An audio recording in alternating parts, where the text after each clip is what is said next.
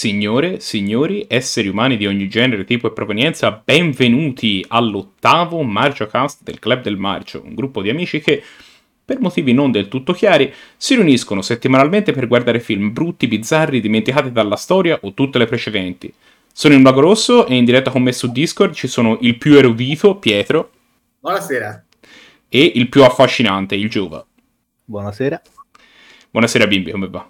Ah, dai, tutto bene, Manone. Si lavora tutto il giorno, ma pronti per, la... per il podcast. Non si lavora, ma si fa lo stesso. Per il podcast questo è altro. Stasera parleremo della serata marcia del primo marzo che abbiamo fatto lunedì scorso. Vediamo un pochino che cosa ci hanno propinato questa settimana i dati del marcio. Se, per chi non lo sapesse, noi ogni settimana tiriamo a caso all'interno della, della nostra selezione di film orribili per vedere un pochino che cosa esce. Ci lasciamo guidare dai dati nella scelta dei film. I dati questa settimana ci hanno regalato un pochino meno gioie eh, delle scorse. Eh. Venivamo da due o tre settimane che eravamo stati trattati bene. Abbiamo aperto con Il primo cavaliere, ovvero il titolo originale First Night. Film è uscito negli Stati Uniti nel 1995 di genere azione sotto la regia di eh, Jerry Zucker, con la musica di Jerry Goldsmith, un nome tra l'altro insomma noto di, del quale poi parleremo. Uh, la cosa interessante di questo film è che all'interno del cast c'erano sia Richard Gere che Sean Connery, quindi entrambi nomi anche di grande livello. La trama brevemente è che eh, il perfido Malagant, che un tempo era cavaliere della tavola rotonda, adesso vuole spodestare Artù di Camelot e conquistare il regno di Camelot. Le sue mire passano attraverso però la conquista del vicino regno di Leonesse e la regina del regno di Leonesse, Ginevra, non ha un esercito capace di opporsi a quello di Malagant, ma decide di accettare la proposta di matrimonio di Artù stesso, sperando che Artù, in seguito al matrimonio e all'alleanza che ne derivi, scelga di proteggere anche Leonesse. Ma il destino di Ginevra finisce per intrecciarsi con quello di Lancillotto, uno spadaccino bravissimo, anche se non nobile, e tra i due molto presto nasce nel tenero. Questa è una storia del, del ciclo arturiano che insomma è, è, nota. È una revisione del ciclo arturiano, cioè sono tipo delle, delle versioni tardo medievali, perché in tante versioni in genere eh, Artù e Ginevra hanno la stessa età, qui invece hanno messo che Artù è anziano e Ginevra è giovanissima, e Lancillotto è o meno dell'età di Ginevra, un po' una variazione sul tema. Poi, ora dire che questa, diciamo, era un lontano accenno che un osservatore pietoso potrebbe definire un riferimento al ciclo arturiano, dai. Diciamo vagamente ispirato? Vagamente ispirato. Dai diciamo, io l'ho trovato comunque, diciamo, era abbastanza guardabile come film, sicuramente era alto budget, c'era una quantità enorme di equipaggiamenti per il personale, scene con un sacco di comparse, sfondi con, fatti con particolare attenzione, e ovviamente appunto anche del, degli attori decisamente di caratura, diciamo dei nomi di caratura notevole. Ecco, sicuramente se uno lo dovesse proporre basterebbe la menzione appunto, c'è Sean Connery e Richard Gere, diciamo, già ti mette in un atteggiamento e ti fa ben sperare. Ora, allora, te parlavi... Scusa. Sulla spettacolarità non è male il film, perché in effetti ci sono soprattutto tante comparse, e è vero ci sono Sean Connery e Richard Gere, però il grosso problema di questo film è che proprio manca di un'identità, perché hanno voluto togliere l'elemento fantastico. Qui non, non c'è il fantasy in questa, in questa, versione arturiana. È una sorta di eh, finto realismo medievale, però è, è tutto davvero molto finto. Quindi rispetto a quella tendenza che già c'era negli anni 90 di fare dei film storici che fossero più sanguigni, più forti, penso, non lo so, a Braveheart, Rob Roy, L'ultimo dei Moicani. Questo film mm, non funziona molto bene perché tutto sembra finto, artefatto, non, non veritiero. E questo è un grosso limite. Sì, diciamo si vedono quasi due film in parallelo che sono un po' interpretati alla fine dai rispettivi attori. Le parti di Sean Connery vogliono avere questa realpolitik col matrimonio politico tra lei che è giovane e lui è anziano e che devono proteggere con lo stato cuscinetto, che c'è tutta questa politica dietro. Le parti di Richard Gere invece, beh, sono le parti con Richard Gere, non è... insomma sì, sì, c'è Richard Gere che fa Richard Gere. Si avvertono, si avvertono proprio queste due anime di cui parlate, no? Per me è stata la scena nella quale questo è più... si vede di più è la scena nella quale lui arriva a Camelot e c'è questo enorme macchinario dove, dove, doveva essere un test di abilità, no? Dove lui si inerpia dentro e schiva le lame. Quello sembra un siparietto un po' che forse mal si accosta con tutta con quella natura che diceva Pietro un pochino più sanguigna che forse il film voleva avere dove ci sono questi, queste realpolitik, questi intrighi tra strati, un matrimonio di, di convenienza, un matrimonio alleanza e poi anche la, la, conquista del regno di Leonessa con la gente che si vede che soffre. E poi, però, ci sono questi siparietti come quando rapiscono la regina Ginevra a Camelot, che la montano su una barca a molla, non si capisce bene. Sì, cioè, ha questi momenti tecnologici che fanno tutti un po' giochi senza frontiere, che sono un attimo assurdi. Poi anche quando c'è la battaglia invadono l'accampamento che è pieno tutti, questi, di tutti questi manichini che fanno i movimenti assurdi per ingannare i cavalieri di Malagant. C'è questo un attimo quest'anima alla, alla giochi senza frontiere che insomma è un po' ridicola. Sì, oppure anche appunto quando c'è Richard Gere che viene nominato cavaliere e lui ha questi dubbi esistenziali e c'è nelle cattedrali con questa musica latina di sottofondo e poi alle parti dove lui è da solo con Ginevra che potrebbero essere ambientate tranquillamente, non lo so, nel centro di Londra più o meno, a New York. perché quello è il dramma di Richard Gere, perché Richard Gere è un ottimo attore, ma non c'entra niente nei ruoli storici tipo lui ha, in anni vicini aveva fatto per esempio un film storico chiamato Somersby ambientato nel, dopo la guerra di secessione americana in cui proprio lui è proprio improbabile non, cioè non, non ci sta non, non, puoi essere un uomo del 1870 Richard. Torna Fereco a recitare insieme a Julia Roberts veramente sì, no, oggettivamente in questo film a un certo punto ci sono stati momenti in cui era rimasto con, è rimasto con questa tunica attillata che pareva una maglietta, sembrava uscito veramente dalla metropolitana alla stazione di Central Park. Io gli mancava la coppetta di Starbucks in mano. No, veramente grazie Sean di averci creduto e anche se ti hanno dato delle scene in cui alzavi solo il sopracciglio, però comunque hai dato tutto come sempre. Bravo Sean Connery nessuno inarca il sopracciglio come Sean Connery. Assolutamente, avrebbe meritato forse un pochino più di spazio, anche se ha dei momenti in cui brilla veramente, sono in cui lo lasciano fare i discorsi e fa uno o due discorsi veramente, veramente toccanti. Io... Anche se... No, prego. No, una menzione la volevo dare anche, tra l'altro, alle musiche, come già detto prima, di, di Jerry Goldsmith, che poi questo film aveva un sacco di elementi importanti per la mia formazione cinematografica, tra cui primo tra tutti Sean Connery, ma soprattutto Jerry Goldsmith ha fatto anche musiche a me di film che mi sono rimasti in, impressi da un lato come appunto Alien, che magari non è una colonna sonora particolarmente memorabile, ma le atmosfere le dà. Dall'altro per questo senso un po' di gigioneria che c'è con questi marchi ingegni, appunto, eccetera, eccetera. Vorrei ricordare che ha fatto La mummia, tra l'altro, del 99, particolarmente apprezzato.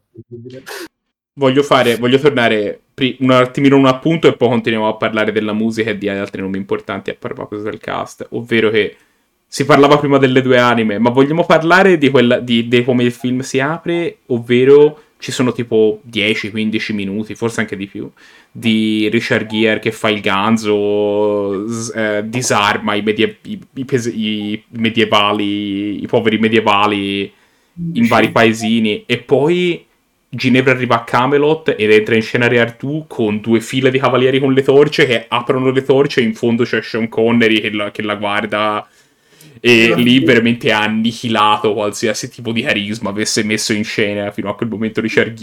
Noi ci siamo tutti emozionati, è stato bello. Una scena che ti c'era di più di quando Sean Connery guarda dal sottomarino in Caccia Ottobre Rosso. uh, Sentite, una lacrima. Parlavamo prima delle musiche. Un altro nome importante associato a questo film, al di là degli attori, è anche quello del regista, ovvero Jerry Zucker eh, che si è reso fam- era, era, famoso come parte di un trio di regi- registico di Zucker Abraham Zucker che ha creato alcune tra le famose parodie, delle più famose parodie degli anni 80 e 90. Sì, l'aereo più pazzo del mondo mi sembra, una pallottola spuntata. Ah sì, Hot Shots e Scary Movie tra l'altro, effettivamente è vero. Poi, Il che cioè, mi fa pensare che forse questo voleva essere una parodia di un qualche film di, del ciclo di Riartu, perché forse ci potrebbe anche stare.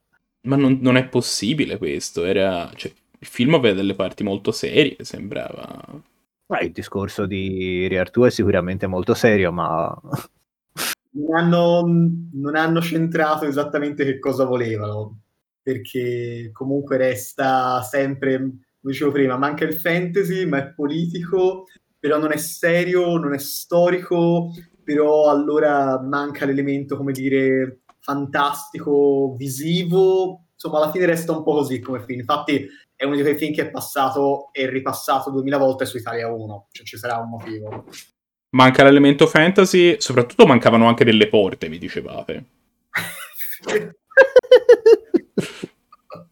facevano, suggerire, facevano suggerire l'esperimento della scimmia la mettevano su un pilastro sopra un dirupo per dire ah da qui non scapperai come una scimmia. No. soprattutto il posto dove mancavano le porte è Camelot. Ora questa qui è una cosa che io non voglio spoilerare troppo però il film finisce molto di colpo.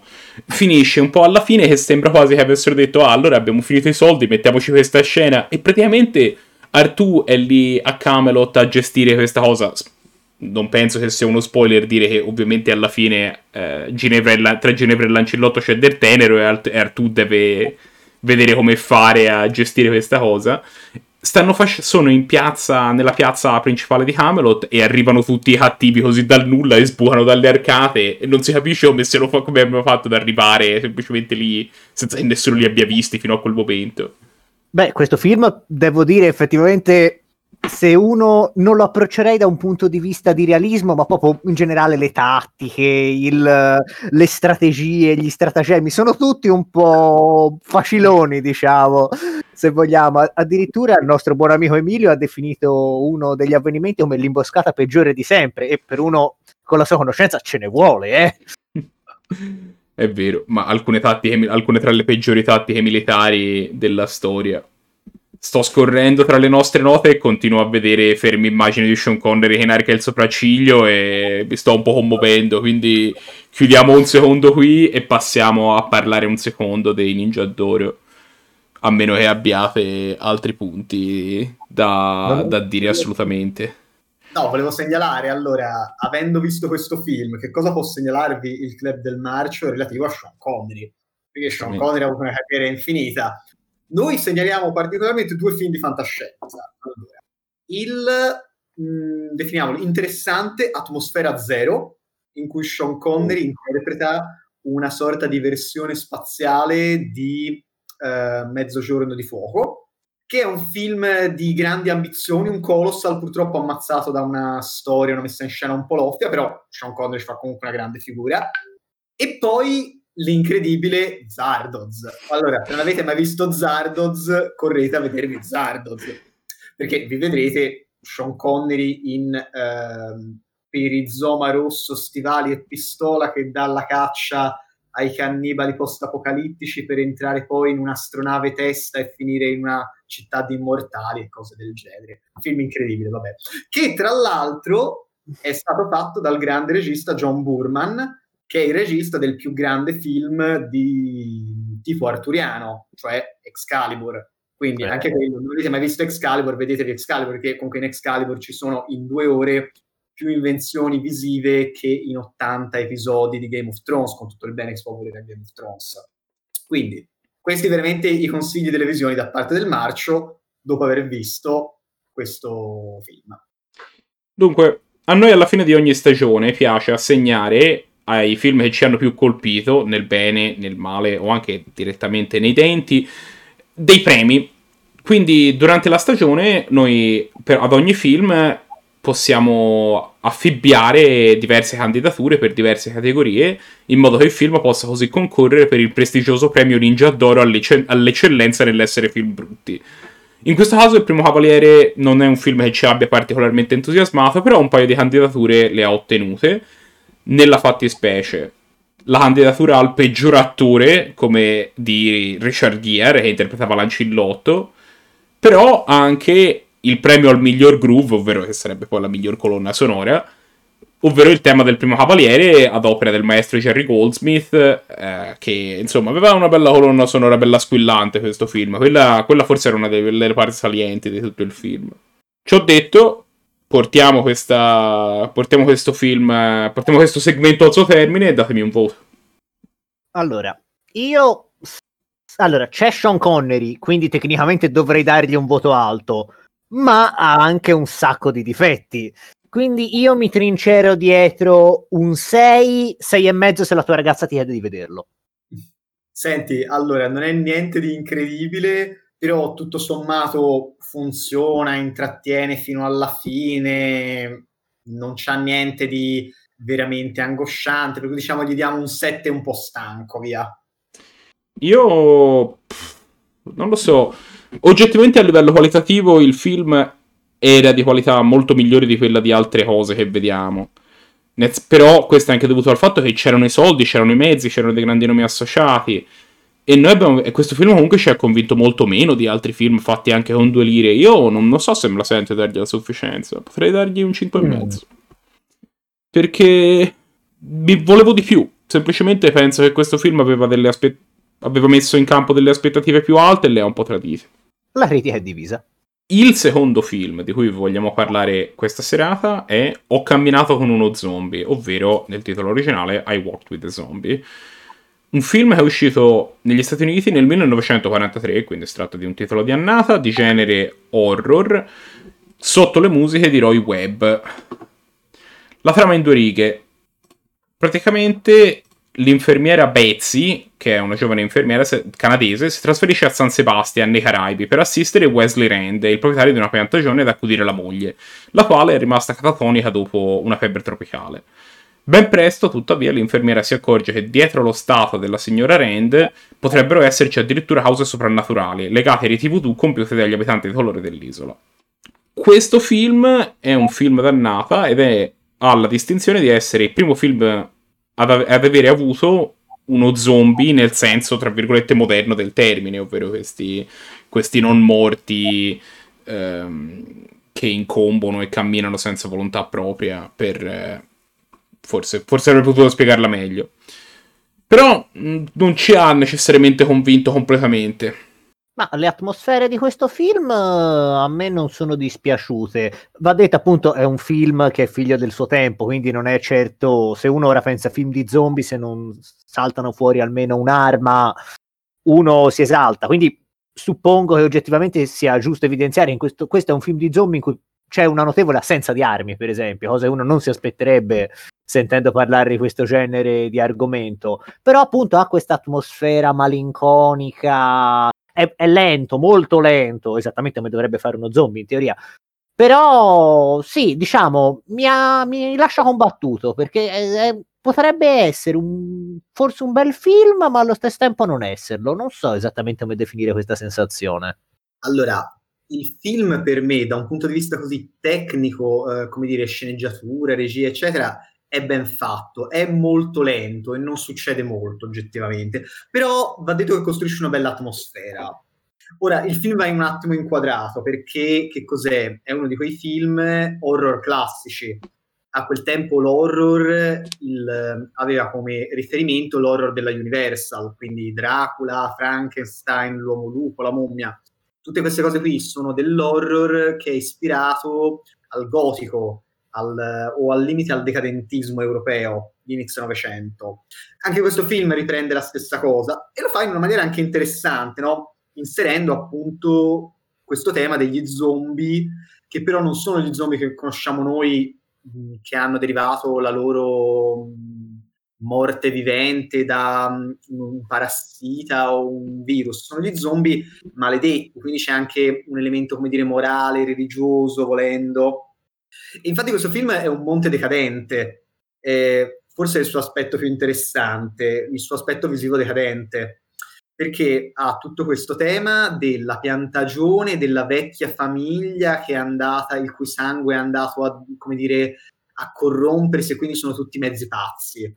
Che vivono in mezzo agli, agli ex schiavi che sono mezzi selvaggi, che vivono sull'isola tropicale che però non è un luogo allegro, bello, simpatico, ma è un luogo decadente, marcio e quindi infatti ha tutto questo bianco nero che è fatto di mezze tinte, non, non c'è mai un po' di luce, un po' di cose belle, un po' di elemento no, di vi- quella vivacità che dovrebbero avere i tropici. Allora, in quel senso lì è anche interessante perché ti riesce a dare quest'idea eh, come dire, di questo mondo che è un po' vivo, un po' morto, e allora questo mondo dei padroni eh, che fa da contraltare a questo mondo dei servi che sono appunto però maledetti perché invocano il demonio. È interessante in realtà, non funziona più di tanto. Direi Io... forse che si può riassumere in una frase che viene detta all'interno del film che ci hanno portato, che si, ha, si adatta tra l'altro anche alla nostra situazione di spettatori che ci hanno portato qui a soffrire e viene risposto almeno vi hanno portato in un bel posto.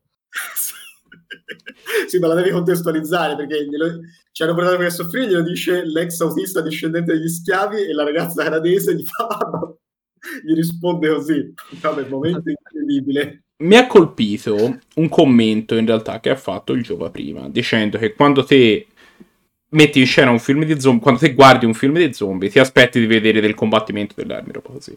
E effettivamente, se ci pensi, va detto che quando noi vediamo uno zombie nel cinema moderno, ci, ci aspe- abbiamo un, un, senso intuitivo di come funziona uno zombie e di cosa fa e di cosa succede quando ci sono coinvolti gli zombie e questa cosa qui. Il concetto di uno zombie è un po' entrato nello zeitgeist, ma questo film non aveva questa, questo lusso, questo film non poteva permettersi di fare una cosa del genere, doveva spiegarti che cos'era uno zombie perché non era mai stato visto sulle, sulle pellicole cinematografiche, non era una cosa che era presente come lo è nel 2021, diciamo, nella cultura popolare. Per cui, in questo senso, il film spiega molto anche a spiegarti le origini e il film non può concentrarsi sulle conseguenze della presenza degli zombie, perché deve spendere molto tempo a spiegarti come è possibile che ci siano gli zombie e cosa sono gli zombie. Certo, inoltre il film gioca molto sull'ambiguità, perché per la maggior parte del film non si capisce se eh, questa cosa del voodoo è vera o è autosuggestione. In realtà questa cosa rimane fino alla fine, non viene veramente risolta.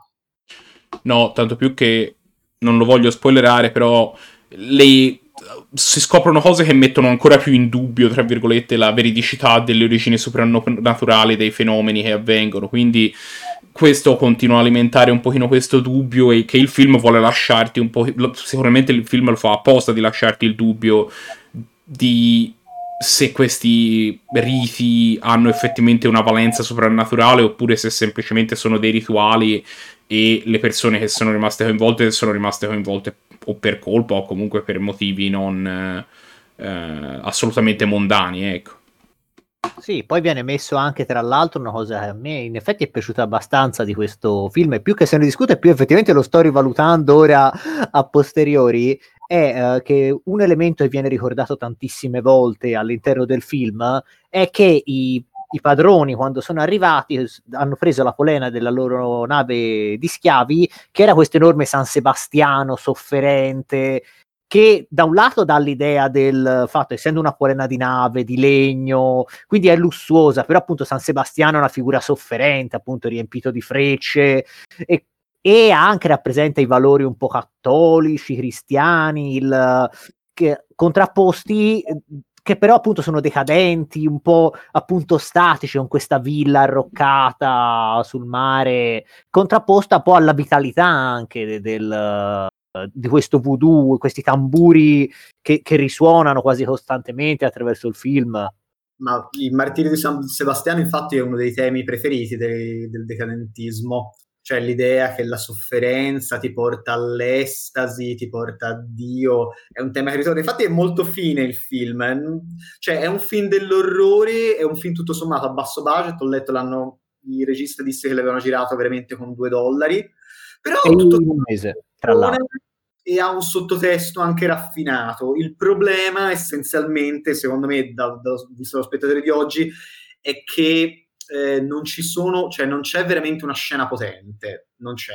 non c'è una scena potente come può esserci in Frankenstein o in Dracula, comunque lì trovi due o tre scene potenti. Non ci sono dei personaggi memorabili perché né il piantatore né la infermiera, ma neanche la madre del piantatore sono dei grandi personaggi e non c'è il mostro. E quindi come horror funziona fino a un certo punto, è un discreto film d'atmosfera, via. Il piantatore ci provava ad essere memorabile, aveva un paio di momenti nei quali faceva vedere una natura molto cinica che a me un po' è rimasta impressa, però tutto sommato poi si perdeva un pochino all'interno del film perché non gli davano molta occasione di, di ribadirla e di, di esagerarla un po', tra virgolette. In generale io mi sento forse anche un po' poco equipaggiato per parlarne a fondo di questo film. La verità è che si vede che le tempistiche registiche del film sono quelle di un film girato nel 43, per cui stenta a mantenerti l'attenzione. E il fatto che, come diceva Pietro, è vero, un, il film fa, buona, fa un buon lavoro di creare una certa atmosfera, ma non c'è praticamente nessun, non c'è azione praticamente in tutto il film e lo rende un po' difficile, ecco, mantenere, mantenere il centro dell'attenzione su di sé, anche se nonostante il film non sia molto lungo, era solo un'ora e otto minuti, mi pare, una cosa del genere quello, quello pregevole, quello pregevole dei, film, dei film vecchi che erano brevi. Una cosa comunque che secondo me merita di essere evidenziata, se vogliamo un caso del destino, comunque è che questo film potrebbe avere assolutamente niente da spartire con il film precedente che abbiamo visto durante la serata, eccetto per un unico dettaglio, ovvero che uno dei, perso- dei pochi personaggi presenti all'interno del film condivideva anche il nome Sir Lancelot, Sir Lancillotto, quindi c'è un collegamento, se vogliamo. Quello era il nome dell'attore, non del, non del personaggio. Diamine, io sto diventando la mia abitudine sbagliare i nomi degli attori con i nomi dei personaggi. Però quella scena dove compariva questo personaggio a me mi ha piegato che c'è questa scena dove la protagonista e il fratello del piantatore sono a una specie di caffè a prendere a, a prendere un drink durante il giorno libero e compare questo eh, signore di colore con, interamente vestito con un completo bianco che, sta, che comincia a avvicinarsi pian piano e a suonare la chitarra in maniera via via sempre più minacciosa, narrando la loro storia e di come li condurrà alla rovina. Io sono rimasto, sono rimasto veramente divertito da questa cosa. La chitarra suonata in maniera minacciosa. Va bene. Come dicevamo prima, a noi piace assegnare a ognuno dei film alcune nominazioni per ottenere i prestigiosissimi Ninja d'Oro. Tuttavia, forse è un caso un po' emblematico del fatto di quanto questo film non ci abbia molto colpito che nomination non ce ne sono state. Quindi salteremo, salteremo ingloriosamente questa parte. Tuttavia, vorrei che mi deste una, un voto. Io vado per un 6 per il valore storico essenzialmente del film e per l'atmosfera che tutto sommato funziona. È interessante, anche qualche regista di oggi potrebbe prendere ispirazione. Sì, mi trovo d'accordo. Forse volendo spingerlo per un 6,5 perché ha, io ho un debole per, uh, per queste storie un po' cupe e decadenti. Comunque, sì, sono anch'io sulla sufficienza. Penso che sarò d'accordo col 6. Il film sicuramente sicuramente, chiaramente non lo so, però era probabilmente innovativo per l'epoca. Però a vederlo con gli occhi del 2021 un po', un po' pesa in certi punti, si fatica un po' ad arrivare alla fine. E passando ai consigli per la visione, il Club del Marcio sicuramente vi può consigliare tutto il grande horror di annata della Universal, di cui noi conosciamo particolarmente bene la saga di Frankenstein ovviamente questo film rientra in, abbastanza indirettamente in questo filone, anche se non è dalla Universal. Eh, potremmo consigliarvi, anche se non li abbiamo visti, di approfondire il tema dell'horror eh, zombie voodoo. IMDB mi consiglia che esistono almeno 12 film di tipo, oh, di tipo zombie voodoo, di cui uno con Bela Lugosi, di cui do- che dovremmo vedere, White, Zo- White Zombie. E vi consiglieremo assolutamente di vedere l'ottimo, eh, l'ultimo uomo sulla Terra degli anni 60 con Vincent Price, eh, tratto dal romanzo di Matheson ehm, Io sono leggenda, che è stato invece il primo film in cui i morti viventi sono passati da esseri maledetti a esseri infetti. Quindi il film che ha fatto passare, diciamo, eh, la morte vivente dalla maledizione, dal magico gotico al, all'elemento del, dell'infezione, della malattia, del parassita. È stato è un grandissimo film, molto, molto affascinante, che poi è stato anche rifatto due volte con um, Occhi bianchi sul pianeta Terra e purtroppo io sono leggenda con Will Smith. Ma guardateli e giudicate voi stessi e leggete anche il libro che è molto bello, tra l'altro, io sono leggenda di Matheson. Con tutto questo, io voglio ricordare a tutti i nostri ascoltatori che se avete bisogno di altro Club del Marcio nella nostra vita, potete seguirci su Facebook a facebook.com barra Club del Marcio oppure su Twitter at Club del Marcio e potete anche mandarci una mail a ilclubdelmarcio chiocciolagmail.com. Ad ogni modo, questo è quello che avevamo da dire sui film di questa settimana, ma la settimana prossima ce ne torneremo un altro dei film. Ci vediamo allora. Ciao. Tutti.